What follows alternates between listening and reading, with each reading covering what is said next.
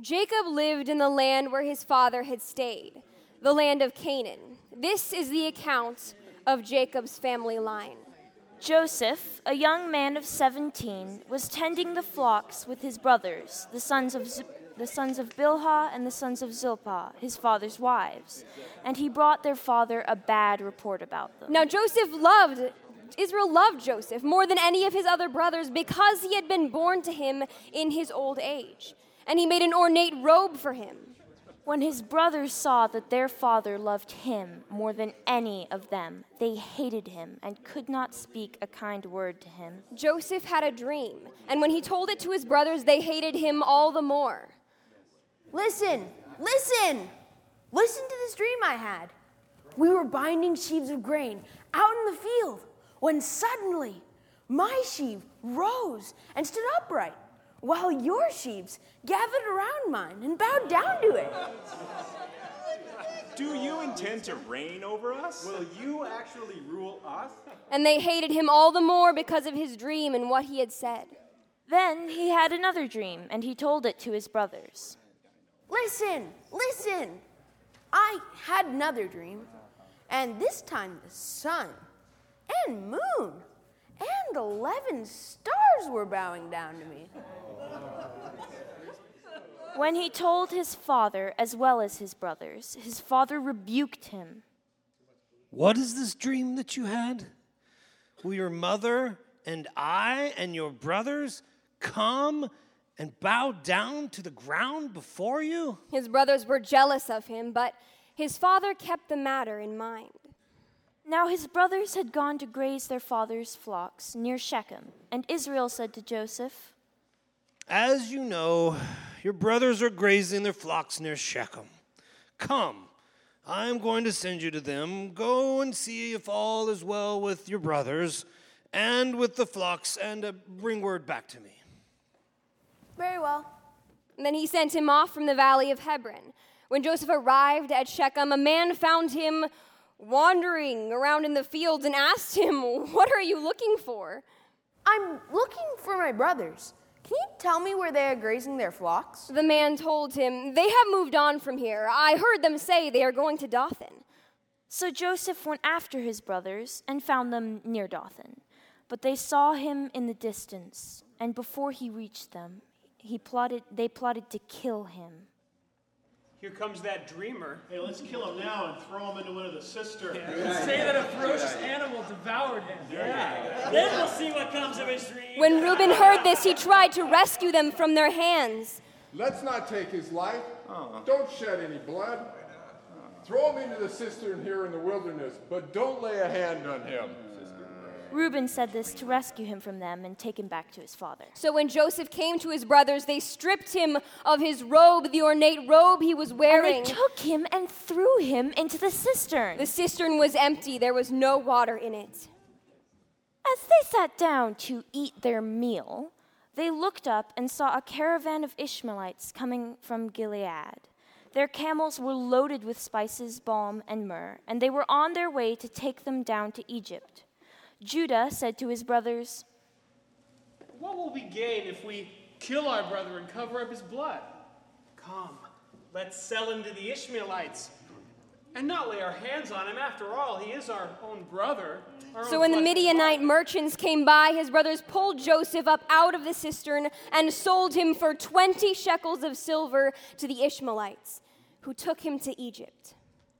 When Reuben returned to the cistern and saw that Joseph was not there, he tore his clothes. He went back to his brothers and said, The boy isn't there.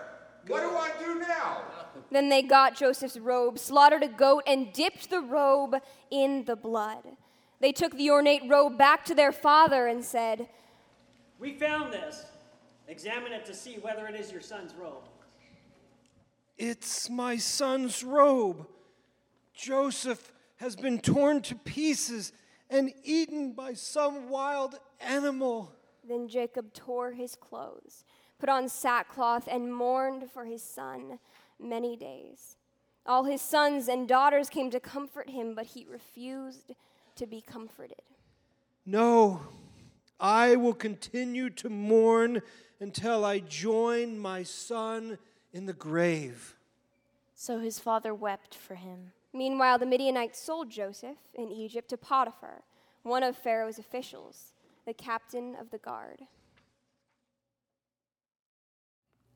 At that time, I left my brothers and went down to stay with a man of Adullam named Hira.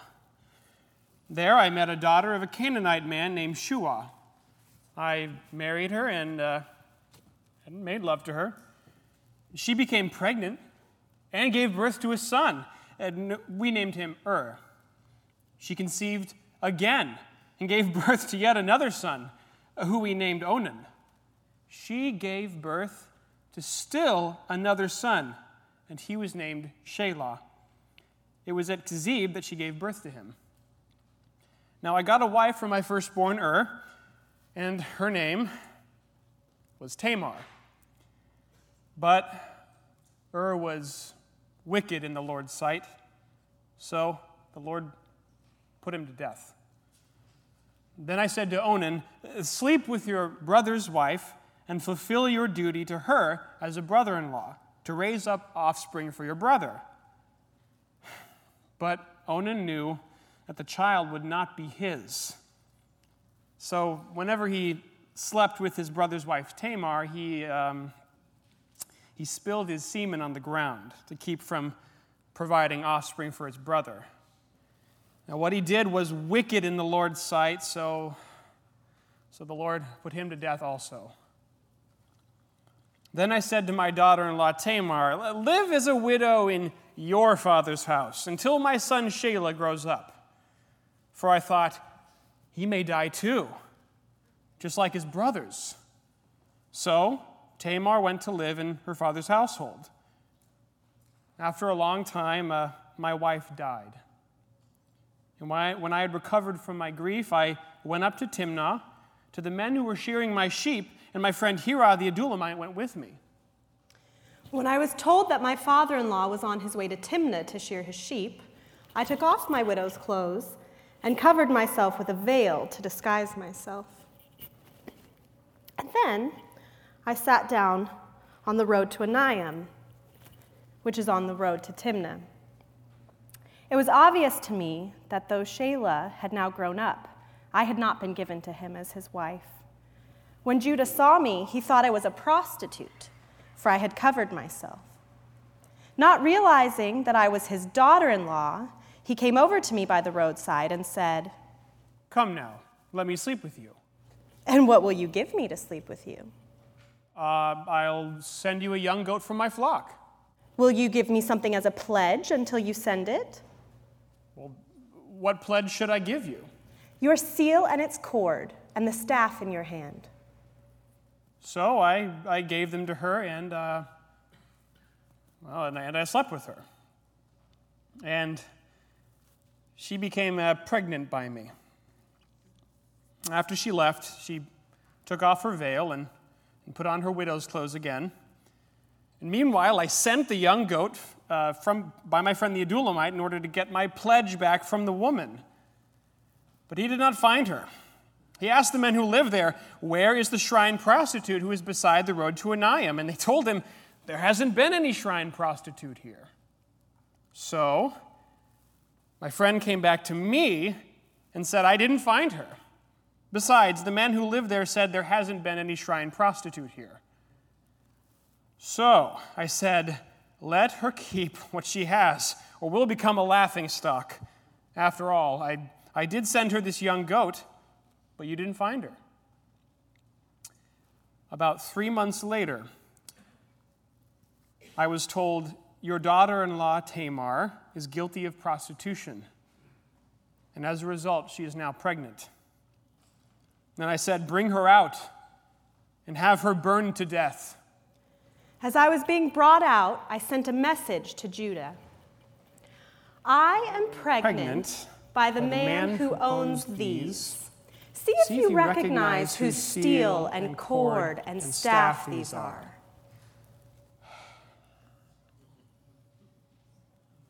I recognized them and said, She is more righteous than I, since I wouldn't give her to my son Shelah. And I did not sleep with her again. When the time came for Tamar to give birth, there were twin boys in her womb.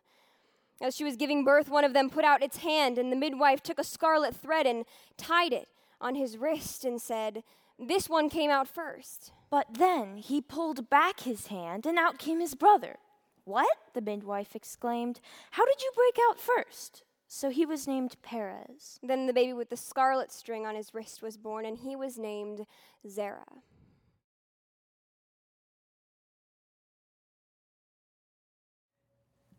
Now I had been taken down to Egypt.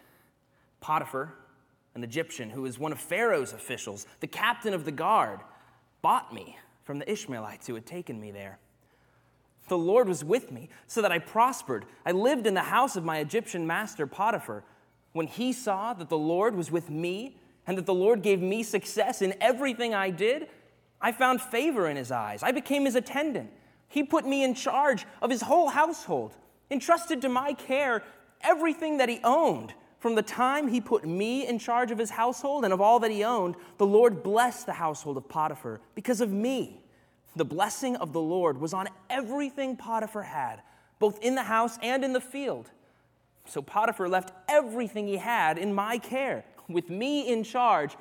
He didn't concern himself with anything except the food that he ate. Now, Joseph was well built and handsome. And after a while, I took notice of him and said, Come to bed with me. But I refused, telling her, With me in charge, my master does not concern himself with anything in the house. Everything he owns has been entrusted to my care. No one is greater in this house than I am. My master has withheld nothing from me except you, because you are his wife. How then could I do such a wicked thing and sin against God? And though she spoke to me day after day, I refused to go to bed with her or even to be with her. One day he came into the house to attend to his duties, and none of the household servants was inside. I caught him by his cloak and said, Come to bed with me. But he left his cloak in my hand and ran out of the house.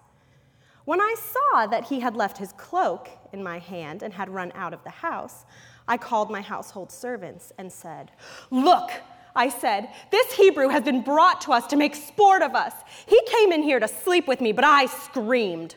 When he heard me scream for help, he left his cloak beside me and ran out of the house. I kept his cloak beside me until Potiphar came home. Then I told him this story. That Hebrew slave you brought us came to me to make sport of me. But as soon as I screamed for help, he left his cloak beside me and ran out of the house. When Potiphar heard the story his wife told him, he burned with anger. He took me and put me in prison, the place where the king's prisoners were confined.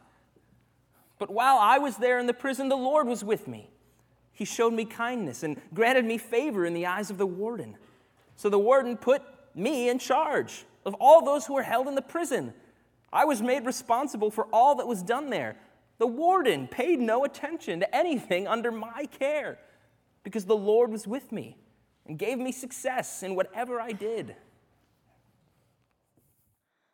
Some time later, the cupbearer and the baker of the king of Egypt offended their master, the king of Egypt. Pharaoh was angry with his two officials, the chief cupbearer and the chief baker, and put them in custody in the house of the captain of the guard, in the same prison where Joseph was confined. The captain of the guard assigned them to Joseph, and he attended them. After they had been in custody for some time, each of the two men, the cupbearer and the baker of the king of Egypt, who were being held in prison, had a dream the same night. And each dream had a meaning of its own. When Joseph came to them the next morning, he saw that they were dejected. So he asked Pharaoh's officials who were in custody with him in his master's house, Why do you look so sad today? We, we both had dreams. Yeah, but there's no one to interpret them. Do not interpretations belong to God? So the chief cupbearer told Joseph his dream. In my dream, I saw a vine in front of me, and on the vine were three branches. As soon as it budded, it blossomed, and its clusters ripened into grapes. Pharaoh's cup was in my hand, and I took the grapes squeezed them into Pharaoh's cup, and put the cup in his hand. This is what it means. The three branches are three days. Within three days, Pharaoh will lift up your head and restore you to your position. You will put Pharaoh's cup in his hand, just as you used to do when you were his cupbearer. Oh, but when all goes well with you, please remember me. Show me kindness. Mention me to Pharaoh. Get me out of this prison. I-, I was forcibly carried off from the land of the Hebrews. Even here, I've done nothing to deserve being put in a dungeon. When the chief baker saw that Joseph had given a favorable interpretation, he said to Joseph, I too had a dream. On my head were three baskets of bread. In the top basket were all kinds of baked goods for Pharaoh, but the birds were eating them out of the basket on my head. This is what it means. The three baskets are three days. Within three days, Pharaoh will lift off your head and impale your body on a pole. The birds will eat away at your flesh. Now Pharaoh's birthday came three days later, and he prepared a banquet for all his officials and staff. He summoned his chief cupbearer and chief baker to join the other officials. He then restored the chief cupbearer to his former position, so he could again hand Pharaoh his cup. But Pharaoh impaled the chief baker, just as Joseph had predicted when he interpreted his dream. Pharaoh's chief cupbearer, however, forgot all about Joseph, never giving him another thought. When two full years had passed, Pharaoh had a dream. He was standing by the Nile when out of the river there came up seven cows, sleek and fat, and they grazed among the reeds. After them, seven other cows, ugly and gaunt came up out of the Nile and stood beside those on the riverbank. And the cows that were ugly and gaunt ate up the seven sleek, fat cows. Then Pharaoh woke up.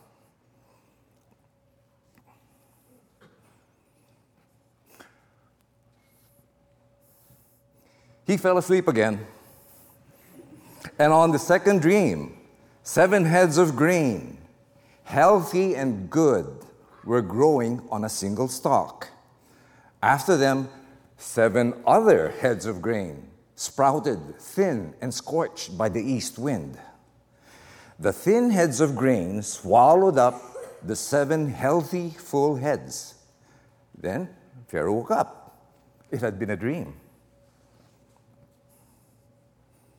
In the morning, his mind was troubled. So he sent for all the magicians and wise men of Egypt. Pharaoh told him his dreams, but no one could interpret them for him. Then I said to Pharaoh, Today I am reminded of my shortcomings. Pharaoh was once angry with his servants and he imprisoned me and the chief baker in the house of the captain of the guard. Each of us had a dream the same night, and each dream had a meaning of its own. Now, a young Hebrew was there with us, a servant of the captain of the guard. We told him our dreams, and he interpreted them for us, giving each man the interpretation of his dream. And things turned out exactly as he interpreted them to us. I was restored to my position, and the other man was impaled. So Pharaoh sent for Joseph, and he was quickly brought from the dungeon. When he had shaved and changed his clothes, he came before Pharaoh.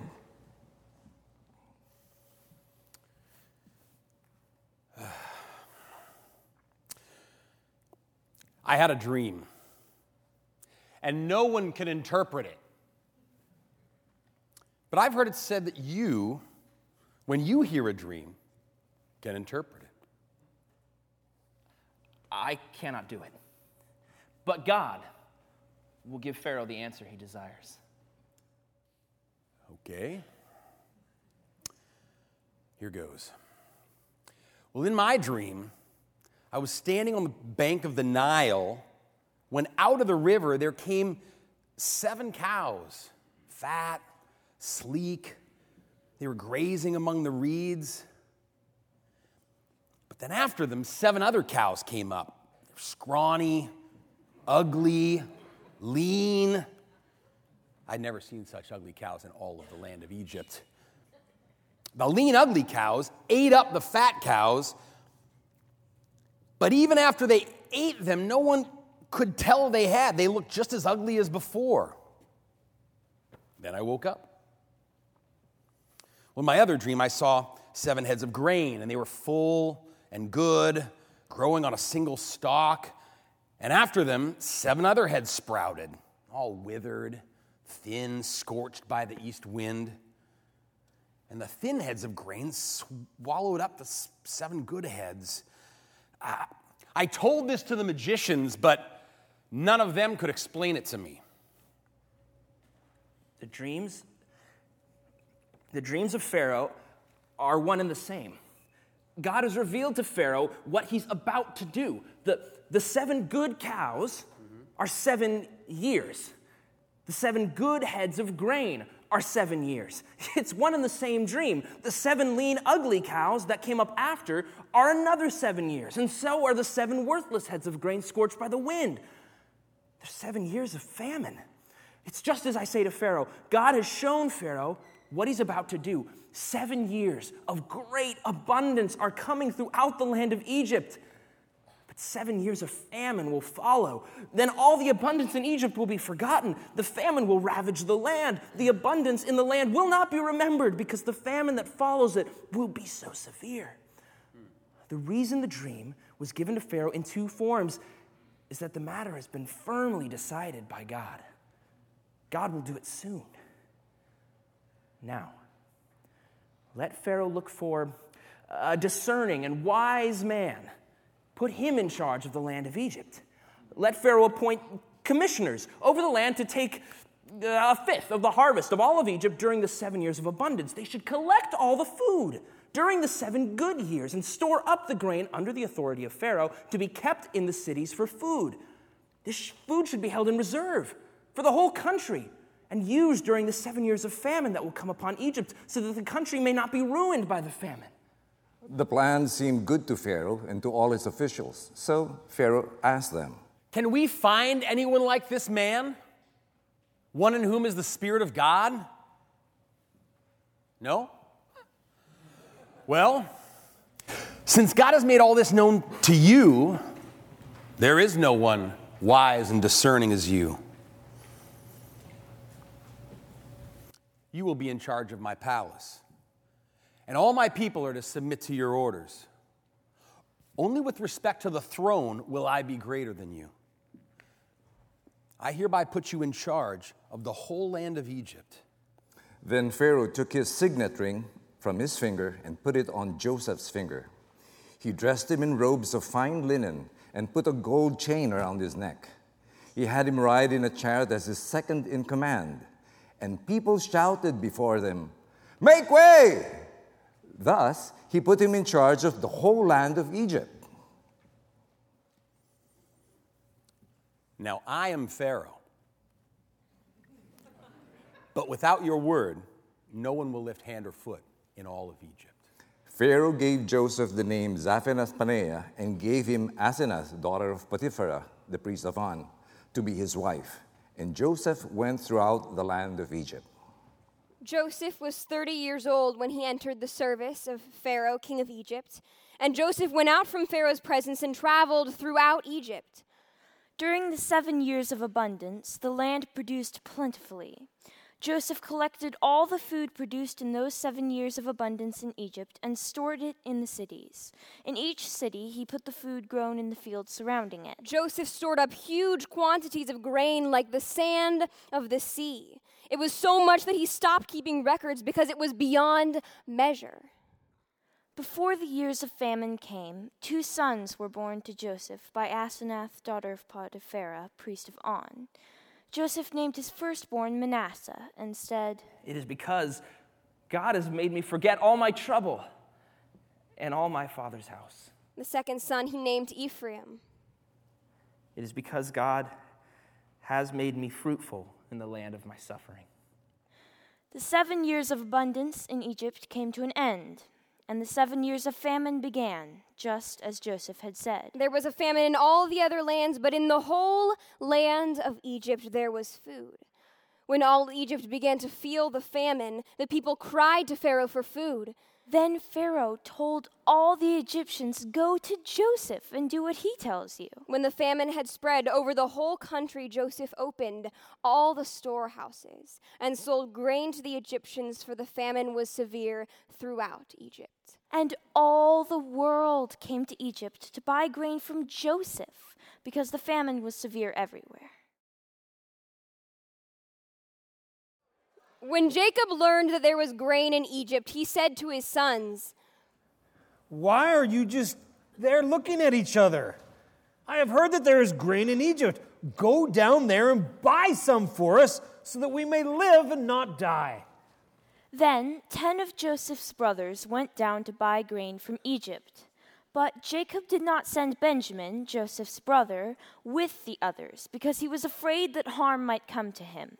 So Israel's sons were among those who went to buy grain, for there was famine in the land of Canaan also. Now Joseph was the governor of the land, the person who sold grain to all of its people. So when Joseph's brothers arrived, they bowed down to him with their faces to the ground. As soon as Joseph saw his brothers, he recognized them, but he pretended to be a stranger and spoke harshly to them. Where do you come from? From the land of Canaan to buy food. Although Joseph recognized his brothers, they did not recognize him. Then he remembered his dreams about them. You are spies. You've come to see where our land is unprotected. No, my lord. Your servants have come to buy food. We are all sons of one man. Your servants are honest men, not spies. No, you have come to see where our land is unprotected. Your servants were twelve brothers, the sons of one man who lives in the land of Canaan. The youngest is now with our father. And one is no more. It is just as I told you. You are spies. This is how you will be tested. As surely as Pharaoh lives, you will not leave this place unless your youngest brother comes here. Send one of your number to get him. The rest of you will be kept in prison so that your words may be verified. If you are not telling the truth, then as surely as Pharaoh lives, you are spies. And he put them all in custody for three days. On the third day, Joseph said to them, Do this, and you will live. For I fear God. If you are honest men, let one of your brothers stay here in prison, while the rest of you go take grain back for your starving households. But you must bring your youngest brother to me, so that your words may be verified, that you may not die. This they proceeded to do. Surely we are being punished because of our brother. We saw how distressed he was and how he pleaded with us for his life, but we would not listen. That's why this distress has come upon us. Didn't I tell you not to sin against the boy? But you wouldn't listen. Now we have to give an account for his blood. They did not realize that Joseph could understand them since he was using an interpreter. He turned away from them and began to weep, but then came back and spoke to them again. He had Simeon taken from them and bound before their eyes. He had Simeon taken from them and bound before their eyes.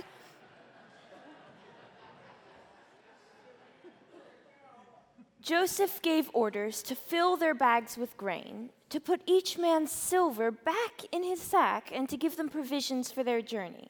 At the place where they stopped for the night, one of them opened his sack to get feed for his donkey, and he saw his silver in the mouth of his sack. My, my silver has been returned. Here, here it is in my sack. Their hearts sank, and they turned to each other, trembling, and said, What is this that God has done to us? When they came to their father Jacob in the land of Canaan, they told him all that had happened. The man who was Lord over us, over the land, spoke harshly to us and treated us as though we were spying on the land. But we said to them, We're honest men. We're not spies. We were 12 brothers, sons of one father. One is no more, and the youngest is now with our father in Canaan. And then the man who is lord over the land said to us, This is how I will know whether you are honest men. Leave one of your brothers here with me. Take food to your starving households and go. But bring your youngest brother, so that we will know that you are not spies, but honest men. Then I will give your brother back to you, and you can trade in the land. As they were emptying their sacks, there in each man's sack was his pouch of silver. When they and their father saw the money pouches, they were frightened. You have deprived me of my children. Joseph is no more, and Simeon is no more, and now you want to take Benjamin? Everything is against me. You may put both of my sons to death if I do not bring him back to you. Entrust him into my care, and I will bring him back. Benjamin will not go down there with you. His brother is dead, and he is the only one left. If harm comes to him on the journey you are taking, you will bring my gray head down to the grave in sorrow. Now the famine was still severe in the land. So when they had eaten all the grain they had brought from Egypt, their father said to them, Go back and buy us a little more food. The man warned us solemnly You will not see my face again unless your brother is with you. If you send Benjamin with us, we'll go down and buy food for you. But if you don't send him, we will not go down because the man said to us, You will not see my face again unless your brother is with you. Why did you bring this trouble on me by telling the man you had another brother? The man questioned us closely about ourselves and our family. Is your father still living? He asked. Do you have another brother?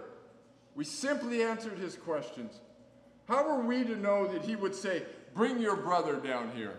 Send the boy along with me, and we will go down at once so that we and you and our children may live and not die. I myself will guarantee his safety. You can hold me personally responsible for him. If I do not bring him back to you and set him here before you, I will blame I will bear the blame before you my, my entire life. As it is, if we had not delayed, we could have gone and returned twice. If it must be, then do this. Put some of the best products of the land in your bags and take them to the man as a gift a little balm, a little honey, some spices, and some myrrh, some pistachio nuts, and, and almonds. Take double the amount of the silver with you, for you must return the silver that was put into the mouths of your sacks. Perhaps it was a mistake. Take your brother also and go back to the man at once and may God Almighty grant you mercy before the man, so that he will let your other brother and Benjamin come back to you. As for me, if I am bereaved, I am bereaved. So the men took the gifts and double the amount of silver, and Benjamin also. They hurried down to Egypt and presented themselves to Joseph. When Joseph saw Benjamin with them, he said to the steward of his house, Take these men to my house slaughter an animal, prepare a meal. They are to eat with me at noon. The man did as Joseph told him and took the men to Joseph's house. Now, the men were frightened because they had been taken to his house. We were brought here because of the silver that was put into our sacks the first time. He wants to attack us and overpower us and to seize us as slaves and to take our donkeys. So they went up to Joseph's steward and spoke to him at the entrance to the house. We beg your pardon, our Lord. We came down here the first time to buy food. But at the place where we stopped for the night, we opened our sacks, and each of us found his silver, the exact weight in the mouth of his sack. So we have brought it back with us. We have also brought additional silver with us to buy food. We don't know who put our silver in our sacks. It is all right. Don't be afraid. Your God, the God of your father, has given you treasure in your sacks. I silver. Then he brought Simeon out to them. The steward took the men into Joseph's house, gave them water to wash their feet, and provided fodder for their donkeys.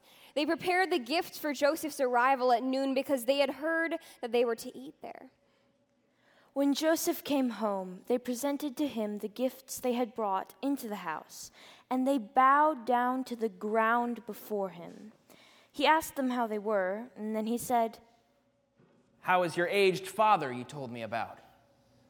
Your servant, our father, is still alive and well. And they bowed down, prostrating themselves before him. As he looked about and saw his brother Benjamin, his own mother's son, he asked, Is this your youngest brother? The one you told me about? God be gracious to you, my son. Deeply moved at the sight of his brother, Joseph hurried out and looked for a place to weep. He went into his private room and wept there. After he had washed his face, he came out and, controlling himself, said, Serve the food. They served him by himself, the brothers by themselves, and the Egyptians who ate with him by themselves, because Egyptians could not eat with Hebrews, for that is detestable to Egyptians. The men had been seated before him in the order of their ages, from the firstborn to the youngest, and they looked at each other in astonishment. When portions were served to them from Joseph's table, Benjamin's portion was five times as much as anyone else's. So they feasted and drank freely with him. Now Joseph gave these instructions to the steward of his house Fill these men's sacks with as much food as they can carry, and put each man's silver in the mouth of his sack. Then put my cup, the silver one, in the mouth of the youngest one's sack, along with the silver for his grain. As morning dawned, the men were sent on their way with their donkeys. They had not gone far from the city when Joseph said to his steward, Go after those men at once. When you catch up with them, say to them, Why have you repaid good with evil? Isn't this the cup my master drinks from and also uses for divination? This is a wicked thing you have done. When he caught up with them, he repeated these words to them. But they said to him, Why does my Lord say such things? Far be it from your servants to do anything like that. We even brought back to you from the land of Canaan the silver we found inside the mouths of our sacks. So why would we steal silver or gold from your master's house? If any of your servants is found to have it, he will die, and the rest of us will become my lord's slaves. Very well then. Let it be as you say. Whoever is found to have it will become my slave. The rest of you will be free from the land. Each of them quickly lowered his sack to the ground and opened it. Then the steward proceeded to search, beginning with the oldest and ending with the youngest. And the cup was found in Benjamin's sack. At this, they tore their clothes. Then they loaded all their donkeys and returned to the city. Joseph was still in the house when Judah and his brothers came in, and they threw themselves to the ground before him. What is this you have done? Don't you know that a man like me can find things out by divination? What can we say to my Lord? What can we say? How can we prove our innocence? God has uncovered your servant's guilt. We are now my Lord's slaves, we ourselves and the one who is found to have the cup. Far be it from me to do such a thing. Only the man who was found to have the cup will become my slave. The rest of you, go back to your father in peace. Pardon your servant, my Lord. Let me speak a word to my Lord. Do not be angry with your servant, though you are equal to Pharaoh himself. My Lord asked his servants, Do you have a father and a brother? And we answered, We have an aged father, and there is a young son born to him in his old age. His brother is dead, and he's the only one of his mother's sons left, and his father loves him. Then you said to your servants, Bring him down to me so I can see him for myself. And we said to my Lord, The boy cannot leave his father. If he leaves him, his father will die. But you told your servants, Unless your youngest brother comes down with you, you will not see my face again. When we went back to your servant, my father, and we told him what the Lord had said, then our father said, Go back and buy a little more food. But we said, We cannot go down.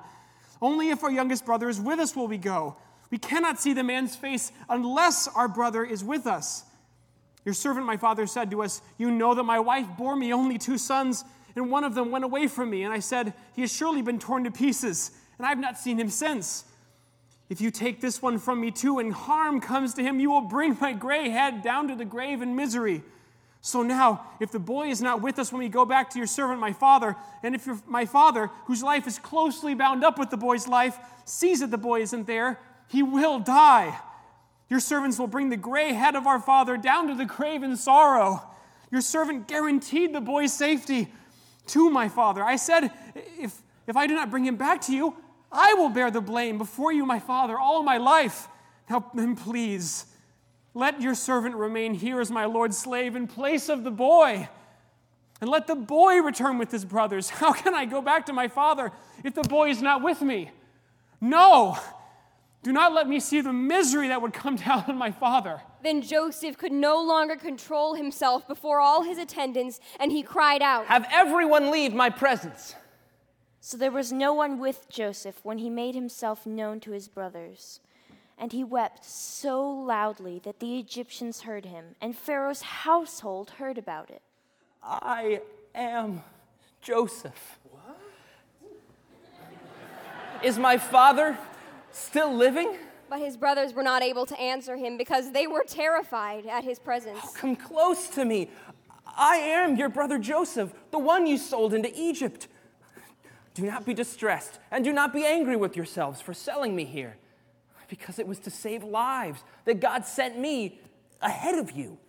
For two years now, there has been famine in the land. For the next five years, there will be no plowing, no reaping. But God sent me ahead of you to preserve a remnant on the earth, to save your lives by a great deliverance. So then it, it was not you who sent me here, but God. He made me father to Pharaoh, lord of his entire household, ruler of all Egypt. Now hurry back to my father. Say to him, This is what your son, Joseph, says God has made me lord of all Egypt. Come down to me don't delay. You shall live in the region of Goshen and be near to me, you, your children and grandchildren, your flocks, your herds, all that you have. I will provide for you here, because five years of famine are still to come. Otherwise, you and your household and all who belong to you will become destitute. You can see for yourselves. So can my brother, Benjamin. It is really I who am speaking to you. Tell my father all about the honor accorded to me here in Egypt, about everything you've seen. Bring my father down here quickly.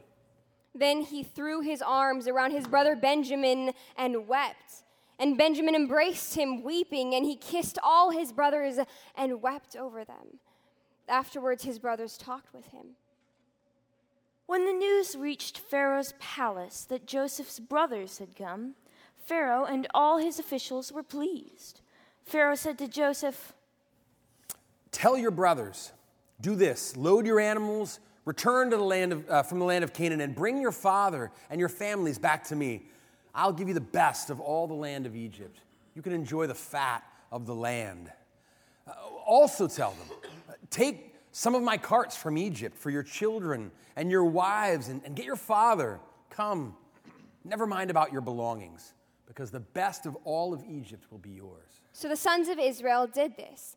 Joseph gave them carts as Pharaoh had commanded, and he also gave them provisions for their journey. To each of them he gave new clothing, but to Benjamin he gave 300 shekels of silver and five sets of clothes. And this is what he sent to his father 10 donkeys loaded with the finest things of Egypt, and 10 female donkeys loaded with grain and bread and other provisions for his journey. Then he sent his brothers away, and as they were leaving, he said to them, Don't quarrel on the way. so they went up out of Egypt and came to their father Jacob in the land of Canaan. Joseph, is still alive.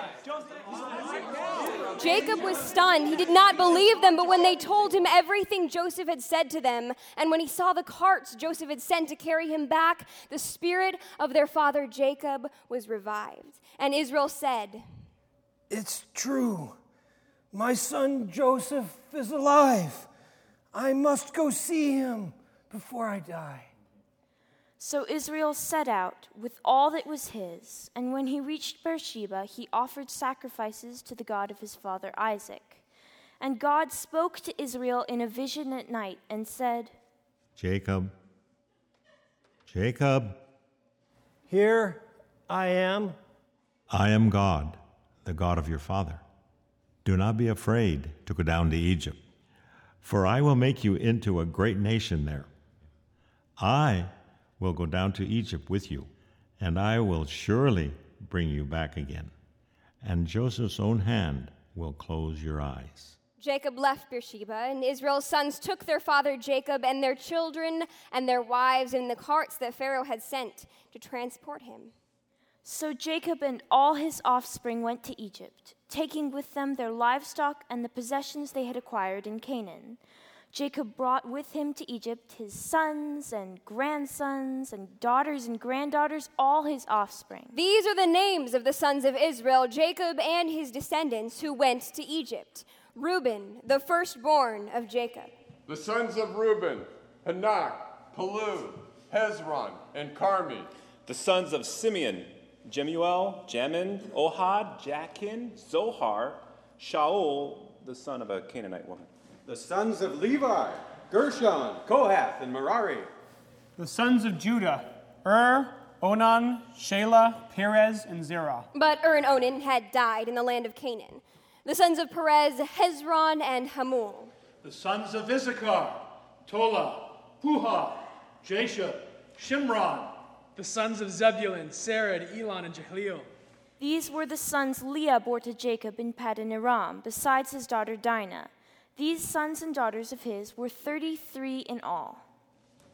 Gad, the sons of Zephon, Haggai, Shunai, Ezbon, Eri, Arodi, and Areli. The sons of Asher, Imnah, Ishva, Ishvi, and Beriah. Their sister was Sarah. The sons of Beriah, Haber, and Malchiel. These were the children born to Jacob by Zilpah, whom Laban had given to his daughter Leah, 16 in all. The sons of Jacob's wife Rachel, Joseph and Benjamin. In Egypt, Manasseh and Ephraim were born to Joseph by Asenath, daughter of Potiphera, priest of On. The sons of Benjamin, Bela, Becher, Ashbel, Gera, Naaman, Ehi, Rosh, Muppim, Huppim, and Ard. These were the sons of Rachel who were born to Jacob, 14 in all. The son of Dan, Hushim. Sons of Naphtali, Jahziel, Guni, Gezer, and Shillem. These were the sons born to Jacob by Bilhah, whom Laban had given to his daughter Rachel, seven in all. All those who went to Egypt with Jacob, those who were his direct descendants, not counting his sons' wives, numbered 66 persons. With the two sons who had been born to Joseph in Egypt, the members of Jacob's family which went to Egypt were 70 persons in all. Now Jacob sent Judah ahead of him to Joseph to get directions to Goshen. When they arrived in the region of Goshen, Joseph had his chariot made ready and went to Goshen to meet his father Israel.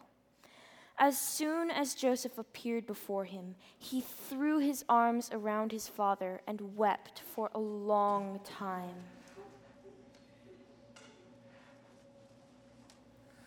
Now I am ready to die, since I have seen for myself that you are still alive.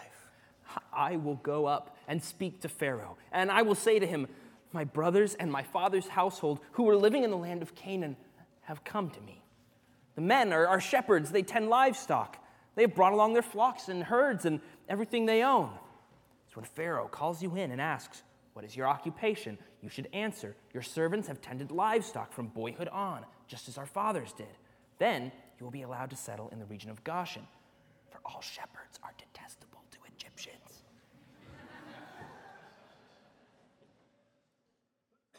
Well, so Joseph came to me and, and, and, he said that my father and my brothers, with their uh, flocks and herds and everything they own, have come from the land of Canaan and they are now in Goshen.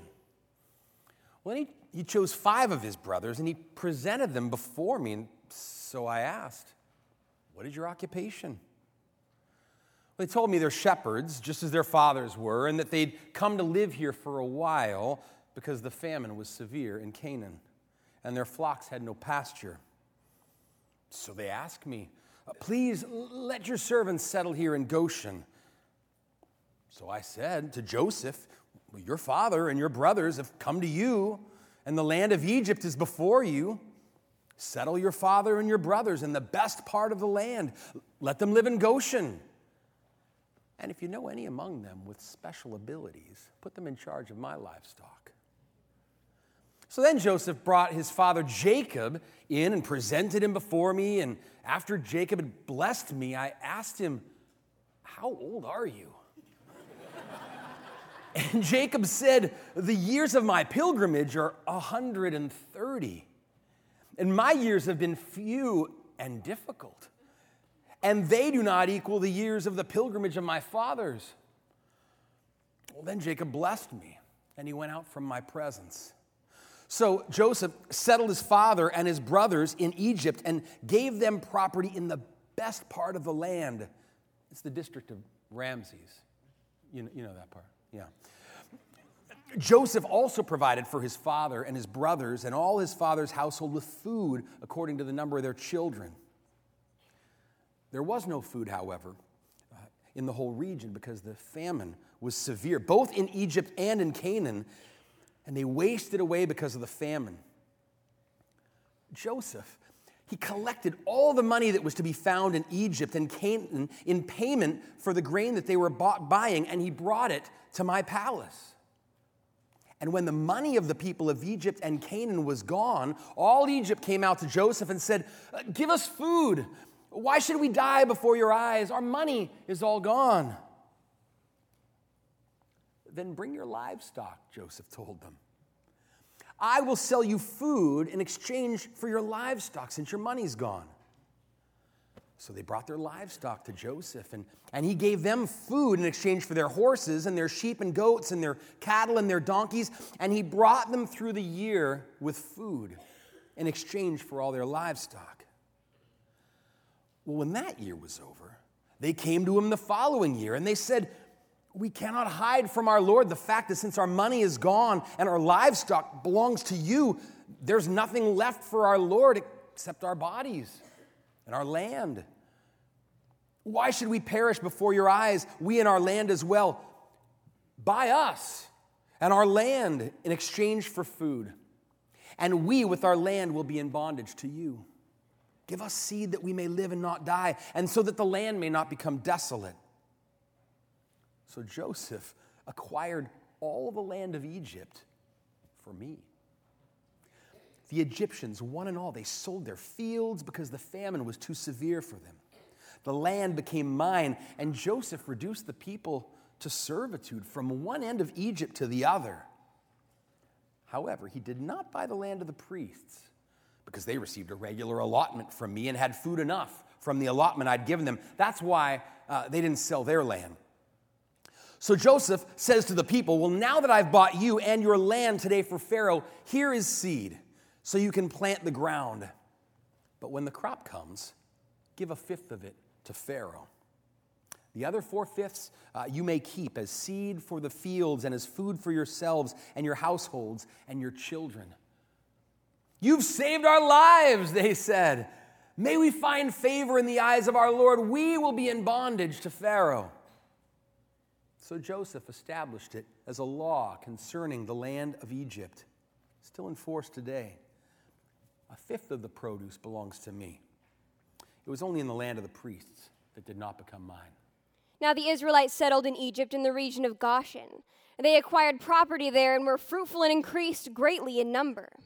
Jacob lived in Egypt 17 years, and the years of his life were 147. When the time drew near for Israel to die, he called for his son Joseph and said to him, If I have found favor in your eyes, put your hand under my thigh.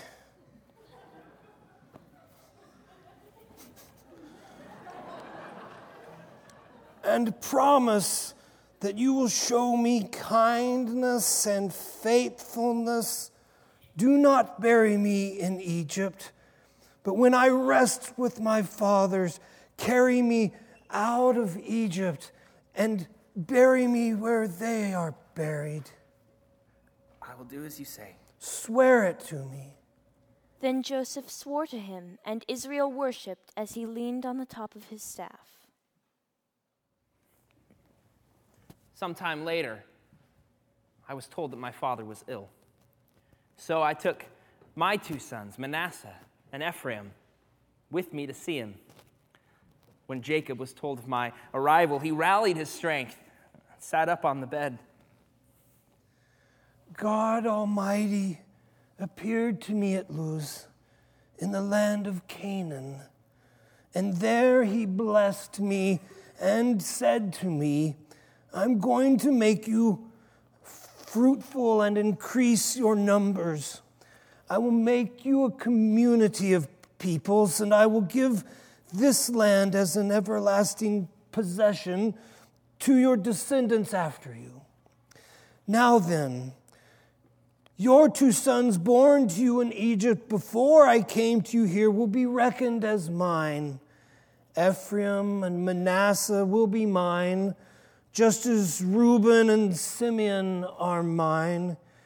Any children born to you after them, they will be yours. In the territory they inherit, they will be reckoned under the names of their brothers. As I was returning from Paddan, to my sorrow, Rachel died in the land of Canaan while we were still on the way a little distance from Ephrath. I buried her there beside the road to Bethlehem. When my father saw my two sons, he asked, Who are these?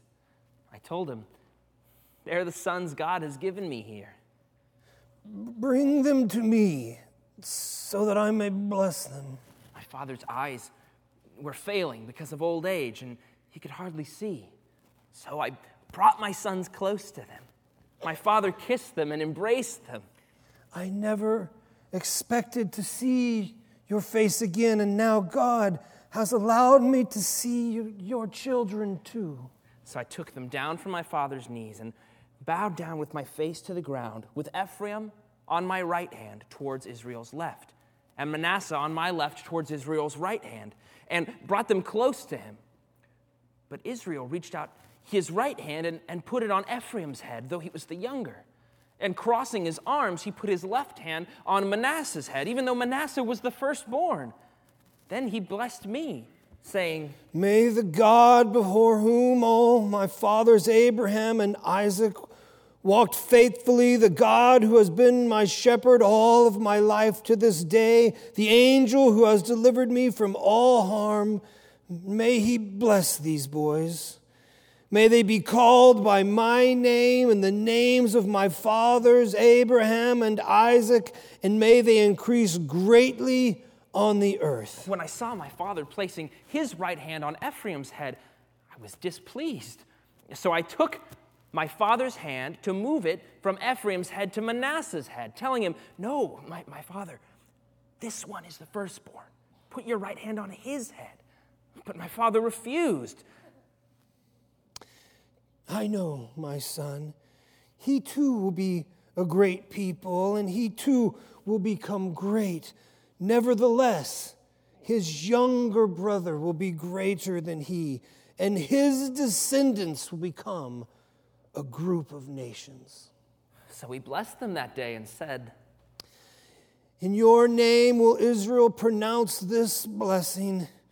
May God make you like Ephraim and Manasseh.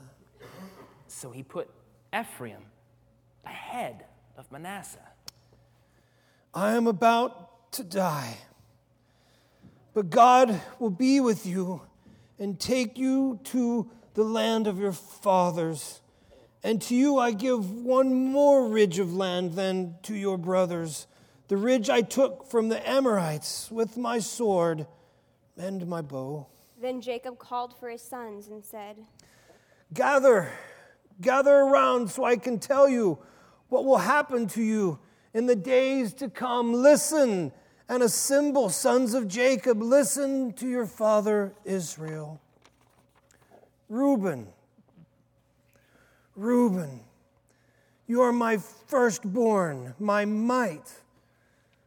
the first sign of my strength, excelling in honor, excelling in power. Turbulent as the waters, you will no longer excel, for you went up into your father's bed, into my couch, and defiled it. Simeon and Levi, Simeon and Levi are brothers. Their swords are weapons of violence. Let me not enter their council. Let me not join their assembly, for they have killed men in their anger and humstrung oxen as they pleased.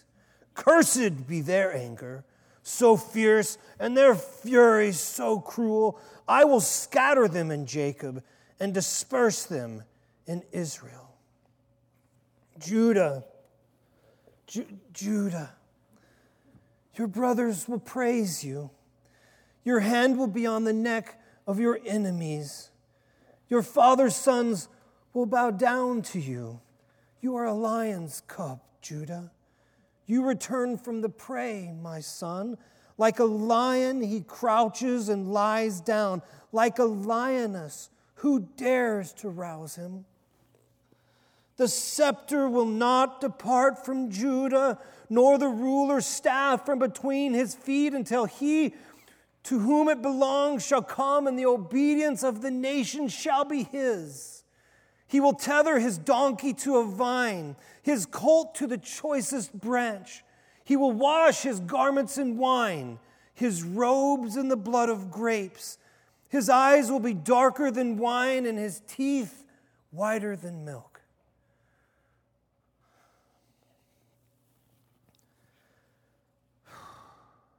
Zebulun. Zebulun will live by the seashore and become a haven for ships. His borders will extend forever to Sidon.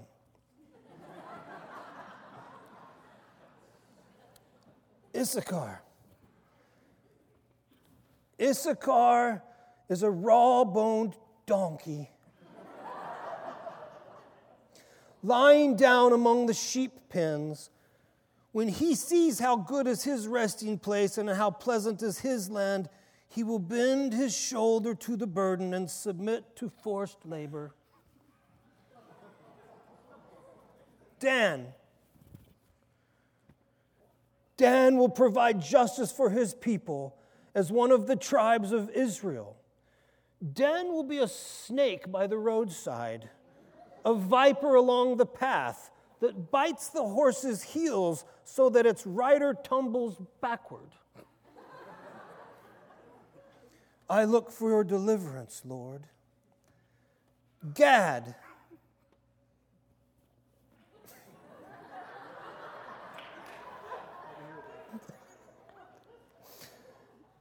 Gad will be attacked by a band of raiders but he will attack them at their heels. Thanks, Dad.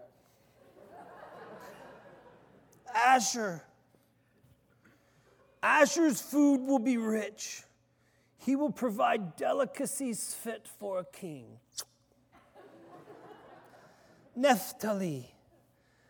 Naphtali is a doe set free that bears beautiful fawns. Joseph. Joseph. Joseph is a fruitful vine, a fruitful vine near a spring whose branches climb over a wall. With bitterness, archers attacked him. They shot at him with hostility, but his bow remained steady. His strong arms stayed limber because of the hand of the mighty one of Jacob, because of the shepherd, the rock of Israel because of your Father's God who helps you, because of the Almighty who blesses you with blessings of the skies above, blessings of the deep springs below, blessings of the breast and the womb. Your Father's blessings are greater than the blessings of the ancient mountains, than the bounty of the age old hills. Let all these rest on the head of Joseph, on the brow of the prince among his brothers. Benjamin. Benjamin is a ravenous wolf. In the morning he devours his prey, in the evening he divides the plunder. All these are the twelve tribes of Israel, and this is what their father said to them when he blessed them, giving each the blessing appropriate to them. Then he gave them these instructions I am about to be gathered to my people.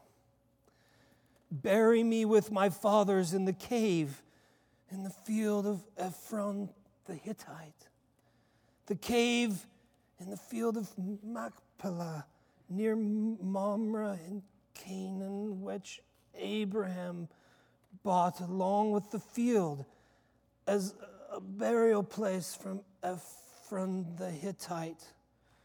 There, Abraham and his wife Sarah were buried.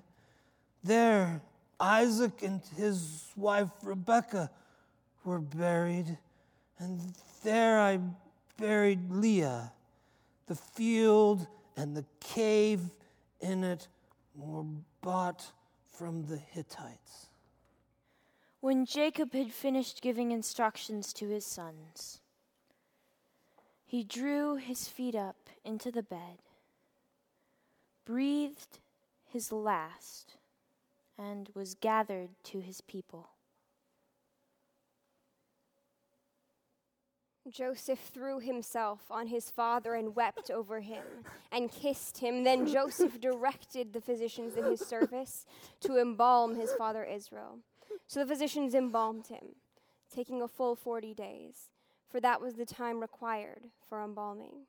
And the Egyptians mourned for him for 70 days. When the days of mourning had passed, I said to Pharaoh's court, If I found favor in your eyes, speak to Pharaoh for me.